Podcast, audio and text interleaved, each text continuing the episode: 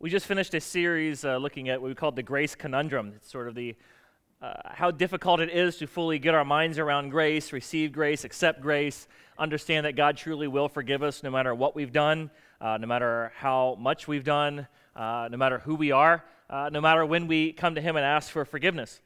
And we started looking last week about how that same grace that God's shown us he also expects us to show to one another. And the whole book of Jonah was all about how Jonah struggled to show the same grace that God had shown him to someone else because there's no limit as to who God will forgive. And we also see over in uh, books like Ephesians and Colossians that Paul writes a statement where he says, Forgive one another just as in Christ God has forgiven you. He connects it to that in the same way that God's forgiven us freely and completely, and no matter what, no matter how much, no matter when, uh, God asks us and expects us to forgive one another in that same way that we've been forgiven. And there's several books in the Bible which are really dedicated towards uh, the topic of forgiveness and grace. One of those is we looked at last week was uh, Joshua or Jonah. This week, I, I, next week, I want to look at uh, the book of Philemon, uh, which is really all about extending this grace. But more so, it's about our role in Jonah was about a difficult time Jonah had in showing somebody grace who'd been evil or mean to him. And so he had a difficult time sharing God's grace that he'd been shown with another group of people. Philemon is a, a book about two guys named Onesimus and Philemon. But it's written by Paul. And we learn more about Paul than we do about Philemon or Onesimus in the book. And what Paul looks at, where Paul comes in, is he understands that our role uh, in receiving God's grace is not just to receive it for ourselves, but also to build a bridge between two people who need to show it to one another. And so, a little bit about the background of the book. We, uh, it's written by Paul. Paul, if you don't know, is a guy who started out as a religious Pharisee. Uh, he was a Jewish scholar, uh, one of the Jewish leaders. And when he first heard about Jesus and the rumors that he had uh, risen from the dead. He didn't buy it, he didn't believe it. He was one of the greatest critics, greatest skeptics of the first century. And so much so that he was incensed. He was outraged that there were people who were going around telling everybody what he believed was a lie that Jesus Christ was the Son of God and rose from the dead. So he sought to end this new crazy movement as soon as it got off the ground. And so he was going out to arrest and uh, kill if he had to. And there was actually where we first see him, he's like presiding over the murder of somebody who had been telling people about Jesus. And that was what he sought his mission in life to be, was to put an end to this and to keep God's name uh, glorified in the process. Well, in the midst of doing this, he heard that there was a group of people meeting in a city called Damascus, a little north of him. So he got with a group and was headed off up there to go take care of those people up there. While on the way, he is blinded by a bright light and he hears a voice come out of heaven, which is none other than Jesus himself, basically asking him, Paul, why are you doing this to me? Like, why are you doing this? And in that moment, Paul begins to realize that Jesus truly was the Son of God. And I mean, here he is talking to him on this road, voice out of heaven, and realizes he was wrong about everything he was doing, wrong about everything he believed. And in God's grace, God uh, gave him his sight back. And Paul went from being the chief critic and opponent of Christianity to becoming the world's greatest evangelist for Christianity in the name of Jesus. Recently, somebody asked me, Who do you think impacted more people for Christ, Billy Graham or Paul?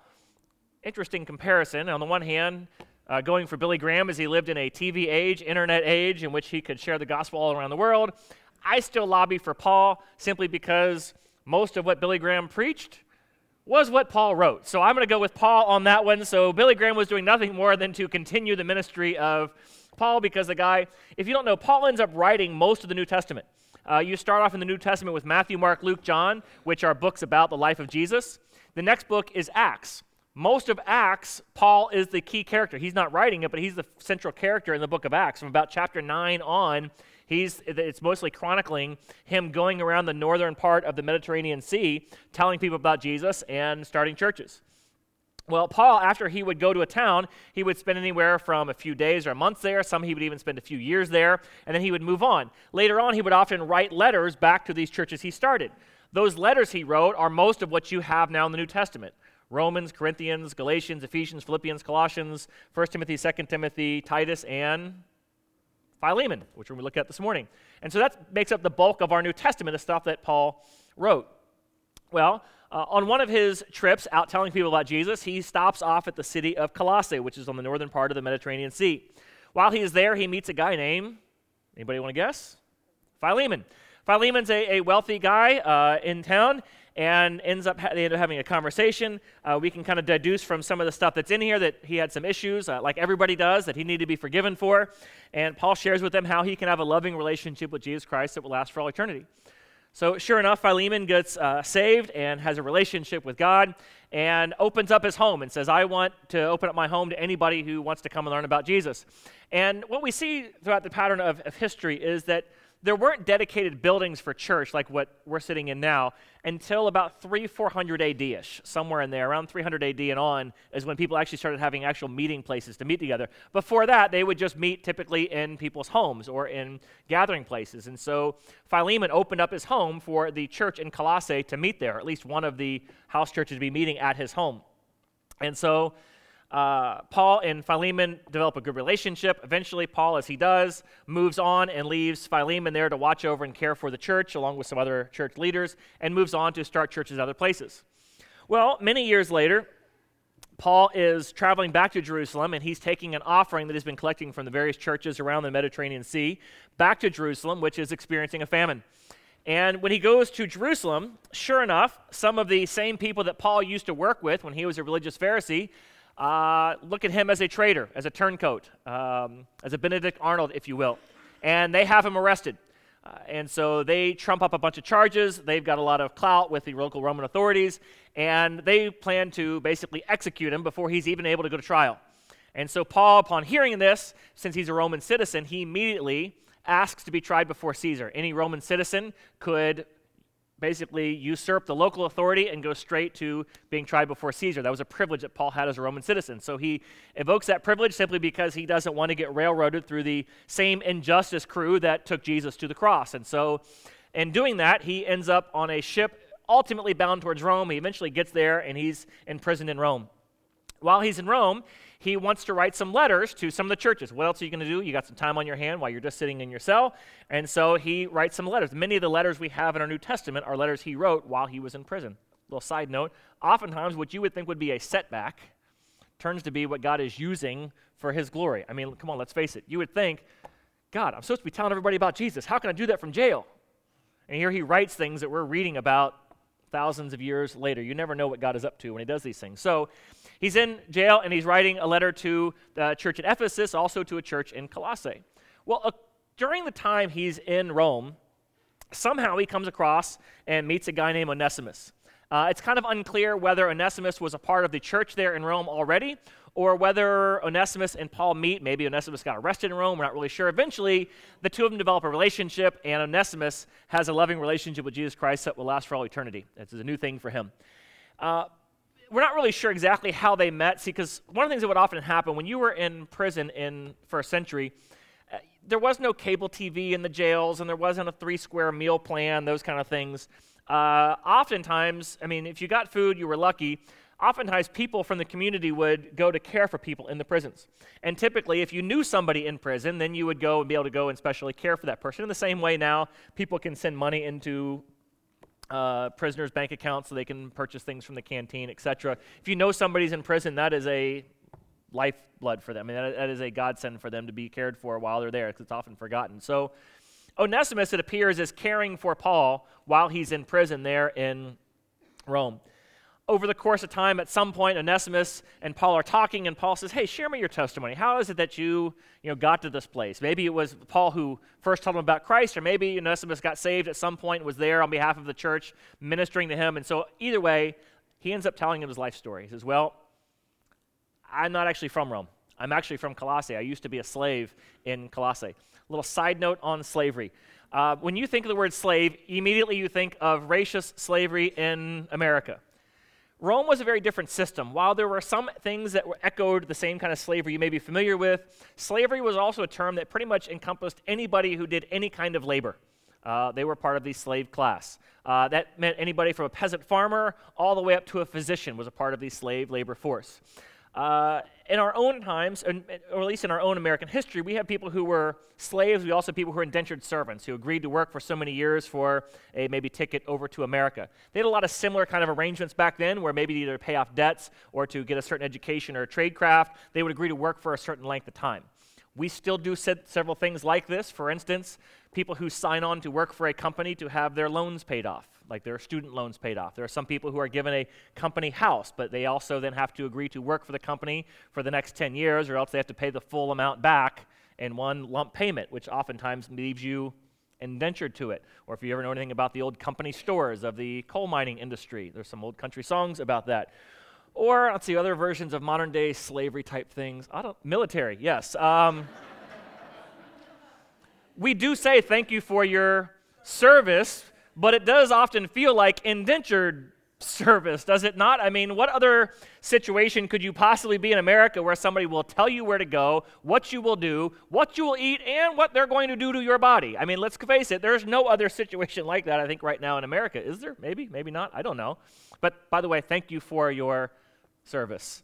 Um, so, all of that to say, Onesimus was some kind of slave. We don't know how he ended up in slavery, but he was in that situation, whether it was by choice or not by choice, we don't know.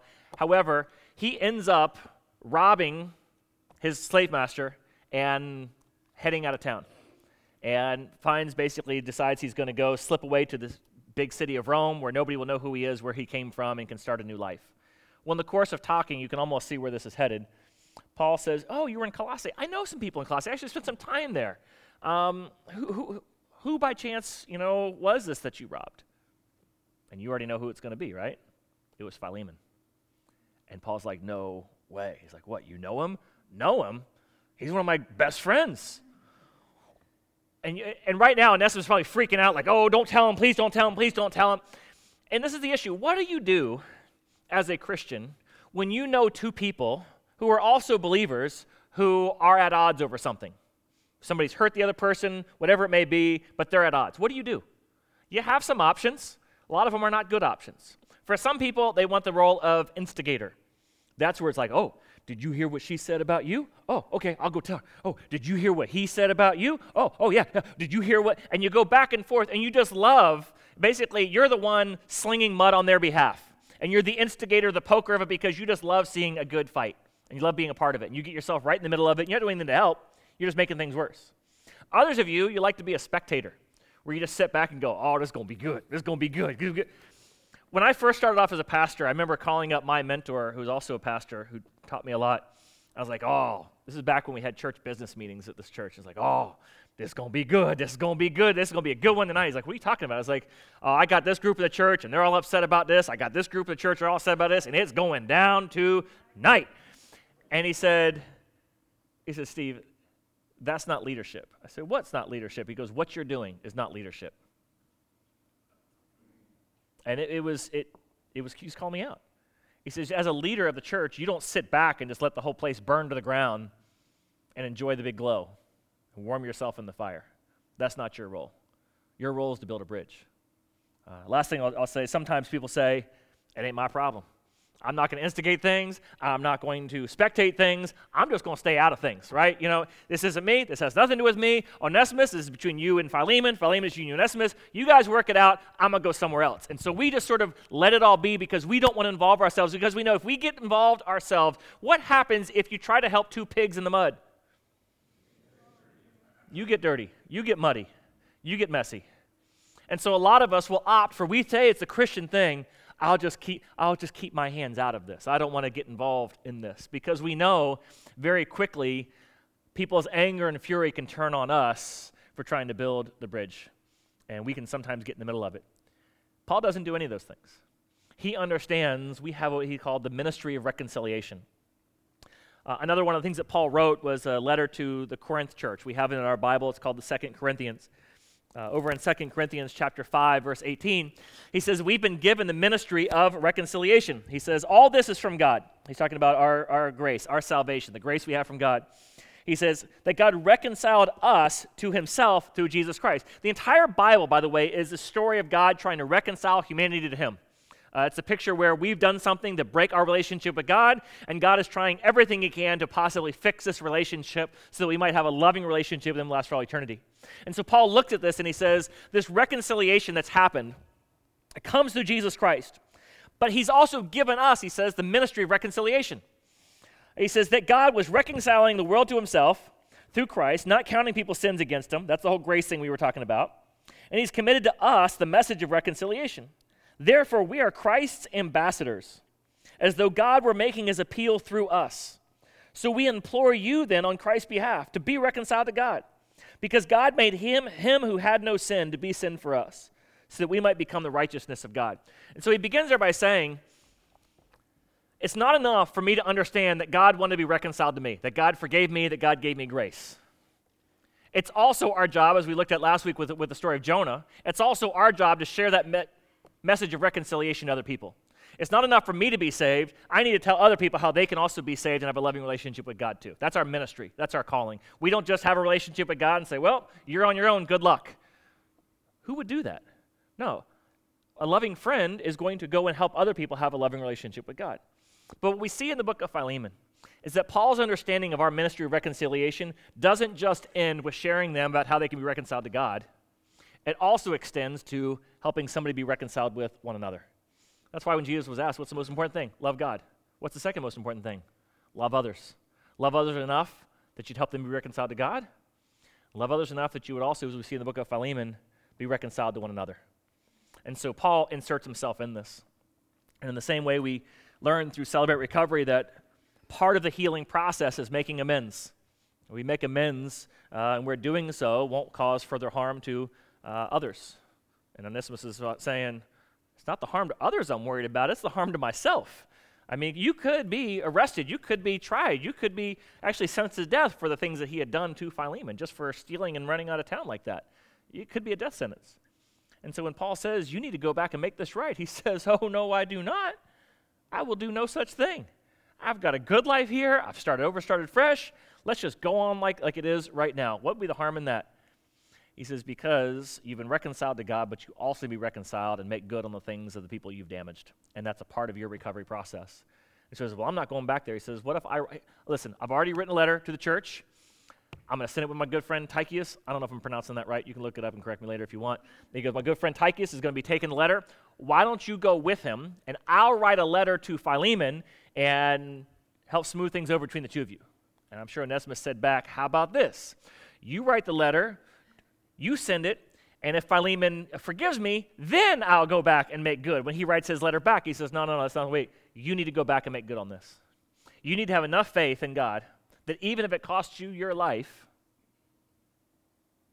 that's okay because your eternity is, is, is secure with God. And so Onesimus, sure enough, decides, okay, I'll go back. So uh, Tychicus goes and he drops off the letter to church in Ephesus or maybe Laodicea, we're not really sure which one. Um, and then he takes the letter over to Colossae. And along with the letter to Colossae is this other letter to Philemon. Now, when they would bring these letters, this wasn't just like a personal letter that he'd be like, here's a letter for everybody, and hey, hey, hey, Philemon, I got a little thing for you. Here, here, read this on your. No, these letters were read to the whole church. And so they've just read the book of Colossae to the whole church, which, by the way, remember, has that line in Colossians chapter 3, verse 13, which is, Forgive one another, just as in Christ God forgave you. That was in that letter. I don't know whether that was in that letter because of the situation that's going on with Philemon at the same time, or that's just what Paul wanted to share with that church as well. But that's in there either way. So the church has just heard that, and then this next letter is read. And so, oh, I have another letter. Now, just picture, if you will, somebody standing up and reading the letter to the whole church. After you read Col- you know, the letter of Colossians, which is kind of like a general letter talking about how we have a loving relationship with God and how that works out. And then Paul writes this. And, and a little bit, I'm going to tell you about first century letters. Uh, they were written on a scroll. And so, in the way we have our formal way to write a letter, uh, like when you write a letter, oftentimes you'll put your return address, the address you're sending to, the date, and then you'd write, Dear so and so. And then you'd write the body of the letter, then you might say sincerely, and then you write your name at the bottom. Well, when they would write a scroll, they'd always put whoever's writing it first, because you don't want to have to scroll to the very bottom and go, oh, it's from Mike? Okay. All right, let me see what they're saying you would just pull it up and it would give the person who's writing it and their title, the person they're writing it to and their title. And so Paul, if you'll notice, if you read through the New Testament when Paul writes these letters, he will alter some of the format of the letters depending on who he's writing to. Sometimes, if he's writing to somebody who he needs to have a good sit down talking to, a very authoritative, authoritative tone, he'll say things like, Paul, called to be an apostle by of Jesus Christ, by Jesus Christ himself, great, of our great God and Father Almighty, whom you all things are subject to, including you. I mean, he'll like go all the way to it and say, All right, now you need to listen to what I'm going to tell you. However, to Philemon, he says this Look at the title he gives himself Paul, a prisoner of Jesus Christ. And Timothy, our brother. So Paul and Timothy are together. They probably were there in Colossae together as well. He says, To Philemon, and he gives him his title our dear friend and fellow worker. So picture you're sitting in the church, they just read the general letter, and all of a sudden there's another letter, and it's personally to you. And everybody's hearing it. Be like, hmm, wow, he's pulling me out. Probably because the whole church is meeting at my house. You know, I don't know. Let's see what this is all about. This is also to Apphia, our sister. Most people believe that was probably his wife. You know, probably she was there hosting everybody there and kind of doing that kind of thing. It says into uh, Archippus, our fellow soldier, probably his young son who's there, you know, doing things, working at the church. He's probably, you know, doing a lot of things that kids do, taking out trash and fixing things up and doing all the little grunt work around. He says, and to the church that meets in your home. He's like, wow, okay, I don't know what this letter's about, but hey, he's calling me and my whole family out. Kind of cool. And then he says, grace and peace to you uh, from God our Father, Lord Jesus Christ. That was a standard greeting. He would set sort of our similar saying, you know, greetings to you. Uh, he would typically write grace and peace. Um, then he says, and then off, after that would usually typically be a thanksgiving, a note of thanksgiving. And so he writes that. By the way, there are some letters Paul skips the thanksgiving and he goes straight to the correction. Like the book of Galatians, he ain't thankful for anything going on in that church. He just goes straight to the butt chew and he gives them. But here he gives a very lengthy thanksgiving. Some of you may have seen these on some Hallmark cards. They'll pull verses out of Paul's opening letters uh, opening comments, he says, I always thank God as I remember you in my prayers. Get well soon. Um, you've seen that, right? So he starts off a letter and he says, I always thank God as I remember you in my prayers because I hear about your love for all his holy people and your faith in the Lord Jesus Christ. Who's he saying this about? Philemon. He's calling him out in front of the whole church. And Philemon, you can just picture he's going, he's talking about me, he's talking about me. Or he's maybe a little more bashful and he's like, wow. but inside, he's thinking, this is pretty cool. Wow. Um, he says, I pray that your partnership with us through the faith may be effective in deepening your understanding of every good thing we share for the sake of Christ. Your love has given me great joy and encouragement because you, brother, have refreshed the hearts of the Lord's people. Therefore, although in Christ I could be bold and order you to do what you ought to do, I just picture him going, hmm?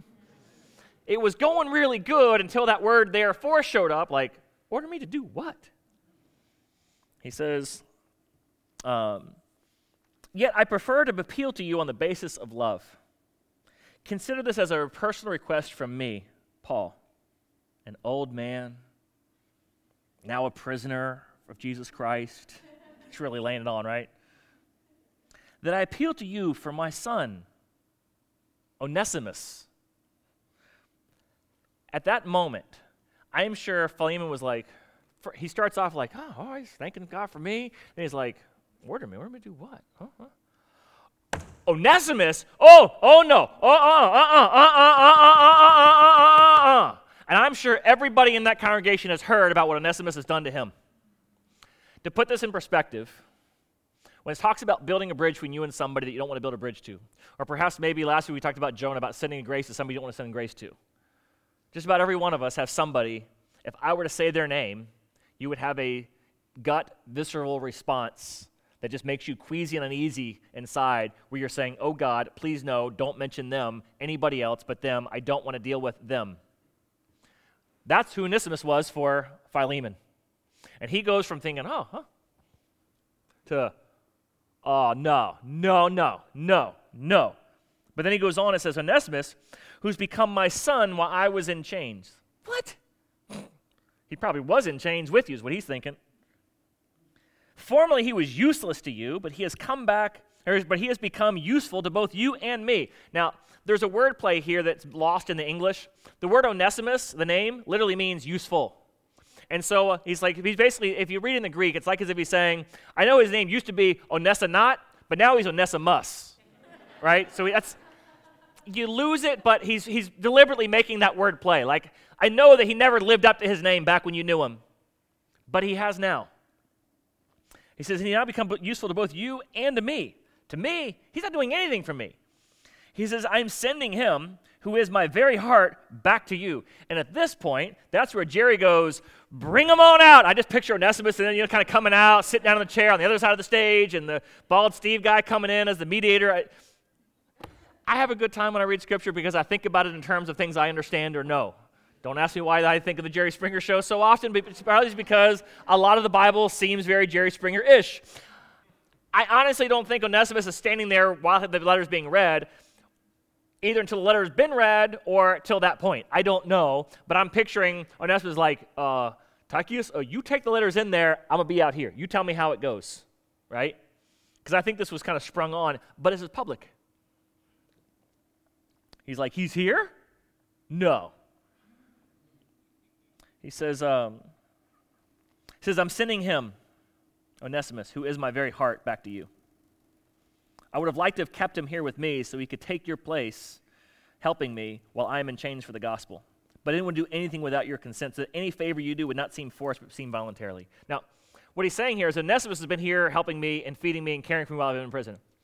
Philemon, I know that if I was in prison in Colossae, I know you well enough to know that you'd be here doing this for me, wouldn't you? And if you couldn't be here and Onesimus was in your service, you'd probably send him to care for me, wouldn't you? I know he would do it. So it's almost like as if, by God's divine hand, you've been helping me because I know this guy left you under evil means. I know he was horrible to you when he left. But it's almost like as if God was, in his own providence, was sending him here to minister to me and help me on your behalf because you would have done it if you were there. And it's like you really have done it. He's still been in your service doing the very thing you would have done if you were there. Do you see what he's saying? So he says, but I didn't want to like keep him here. Like you know, Onesimus was like, come on, man, let's just stay here. We just he's like, no, no, no, that wouldn't be right. Let's do the right thing. So he says, I didn't want to do anything without your consent, basically. And here's verse 15.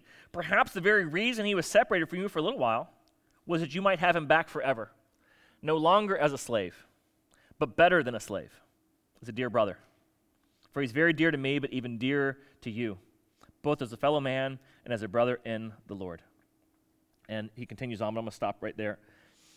Uh, the thing about forgiveness is it's all about perspective.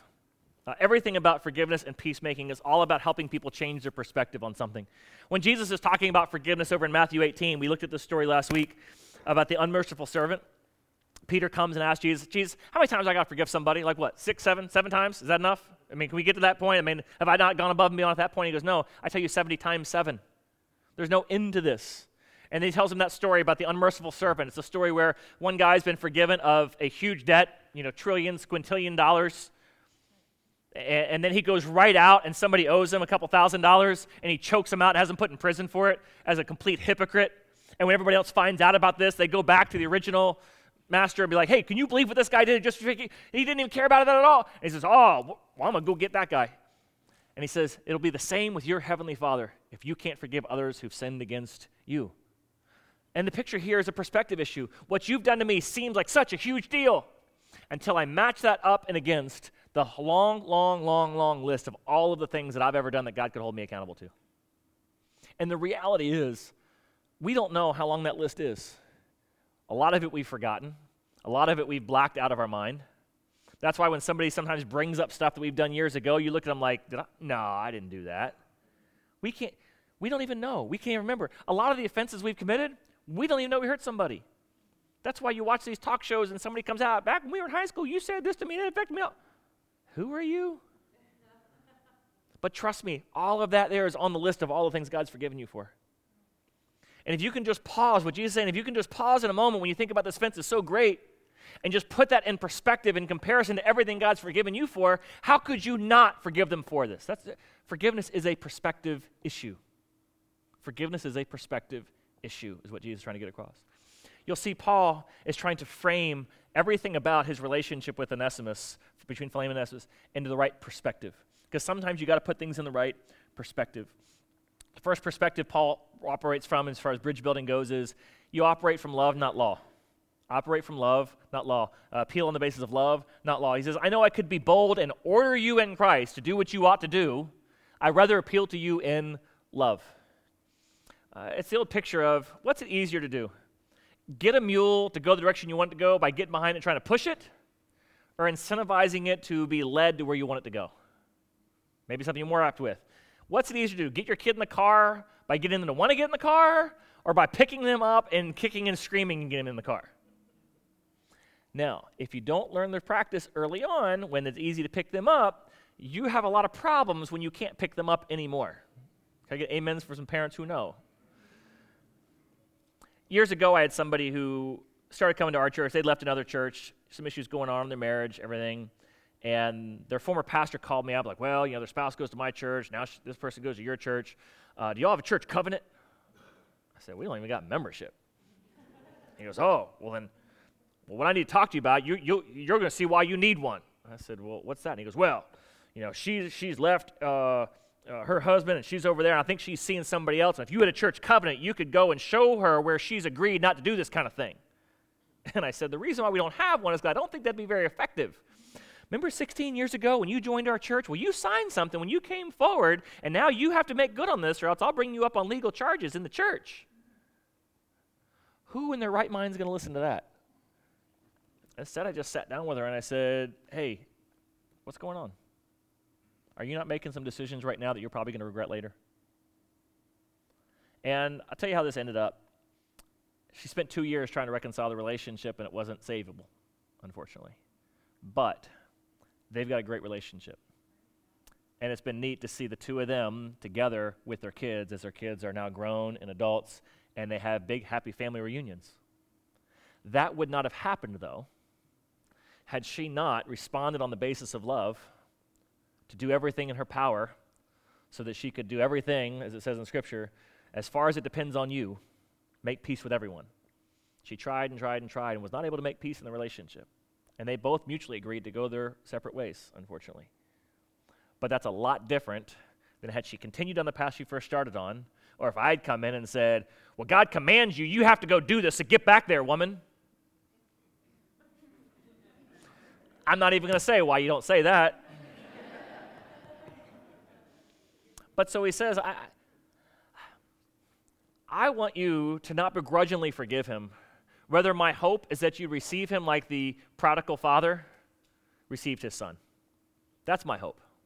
Is that you look to the way that the father's received you, and you'd receive Onesimus back in that same way. Because he's treated you about the same way. That's my hope. And he goes on, he puts some other things in perspective. I love how he says, Paul, an old man. Let's picture Paul. I would love to come and see you all. I just, before I die. Isn't it funny how the older you get, the smaller some things seem? Things that were such a big deal to you 20, 30, 40 years ago kind of shrink in size the older you get. And Paul's like, you know, I'm an old man. I, I don't know how much longer I have left. I don't, I don't want to go to the grave with you guys still fighting, with you not being able to get over this. I don't, I, I, and he says at the end of the letter, I'd love to come see you. I don't know if I'm be able to or not. But come on, man. I've been around the block. I've seen a few things. And then I love what he says next a prisoner for Christ. It's sort of like as if he's saying, listen, I understand that you forgiving Onesimus is going to be God requiring a lot of you. It's going to take a lot for you to do this. Because your relationship with God, you'll be doing this act of forgiveness for no other reason than out of your love for God, because He's asked you to do it. And I'm sure that's going to be suffering a lot. But before you think that that's just too much to ask, what is God required of me to do right now? I'm not in jail because I killed somebody, murdered somebody, or ran off and did something to you like what Onesimus did. Why am I in jail? I'm in jail simply for sharing the gospel. I am a prisoner of Jesus Christ. That's it. I'm in jail. What God called of me to do, to suffer for the gospel, has probably been far worse than whatever Onesimus has done to you. Is that a fair comparison? I'm in jail simply because that's what God's called on me to do. Now, seriously, you're going to tell me that it's too big of a thing for you to forgive because God's called you on that? Think about what other people are suffering for right now. Years ago, I was having a pity party for myself and bemoaning over all of the things I've had to go through in life with death and loss and everything. And uh, this very insensitive person just looked at me and said, Oh, shut up. and I'm like, She said, there are people starving in this world. There are people who are refugees. There are people, there are thousands, millions of people who would look at you and just be like, please give me your life So just shut up. I had two reactions. One was, well, that's just about the most insensitive thing I've ever heard. I can't believe it. But the more my gears started running, it was like, she has a point. And I think at some point in Philemon, he's got to acknowledge he's got a point. I mean, how do you tell a guy who's literally suffering for Jesus, really? Oh, but you don't know what I've lost because Philemon took it from me. I've lost everything, Onesimus, or, or Philemon. I've lost everything, man. I've lost my freedom. Whatever possessions I had are long gone now. They didn't let me bring a whole trunk full of my suitcase stuff here. You don't get that privilege when you're in jail. I'm here with nothing but the shirt on my back. And you want to go on about what all you've lost? I'm a prisoner. There's some more perspectives, we'll get into those next week. Over this week and next week, you're going to have a temptation next week to not want to come back because you don't want to do the hard work of reconciliation or because you don't want to build a bridge between two people who need to have a bridge built. Uh, I'd encourage you, even if you don't come next week, just listen. Not because I feel the need for you to listen to me. I just want you to hear out the rest of the scriptures and what God wants to tell you to do. So you might understand the proper perspective to see this issue that you've got going on in your life, whether it's you and somebody else or a relationship two other people have. It is a much needed skill to be a bridge builder in our community. Can we agree on that? We need a lot more bridge builders than community burners we are so quick to torch everything down, to burn relationship to the ground and burn bridges, aren't we? We need a lot more bridge builders. That's the ministry that God's given each one of us. Would you join us as we close our time in prayer? Father, I thank you, Lord, that for whatever reason you chose to include this message, this short letter, this personal letter, into our scripture to be preserved so we might be able to read it. So we might know beyond a shadow of a doubt that our call to be ministers of reconciliation extend far beyond just our relationship with you or other people's relationship with you. It's not enough for us to sit on the sideline or to stay out of things. We've been called to build a bridge, to risk our very relationship with people, to be agents and ministers of reconciliation. So, Father, we just ask, Lord, that you would help us um, have the wisdom like Paul did to help re- reframe the perspective of a conflict between two loved ones that might allow them to forgive one another just as you've forgiven them. In Jesus' name we pray. Amen.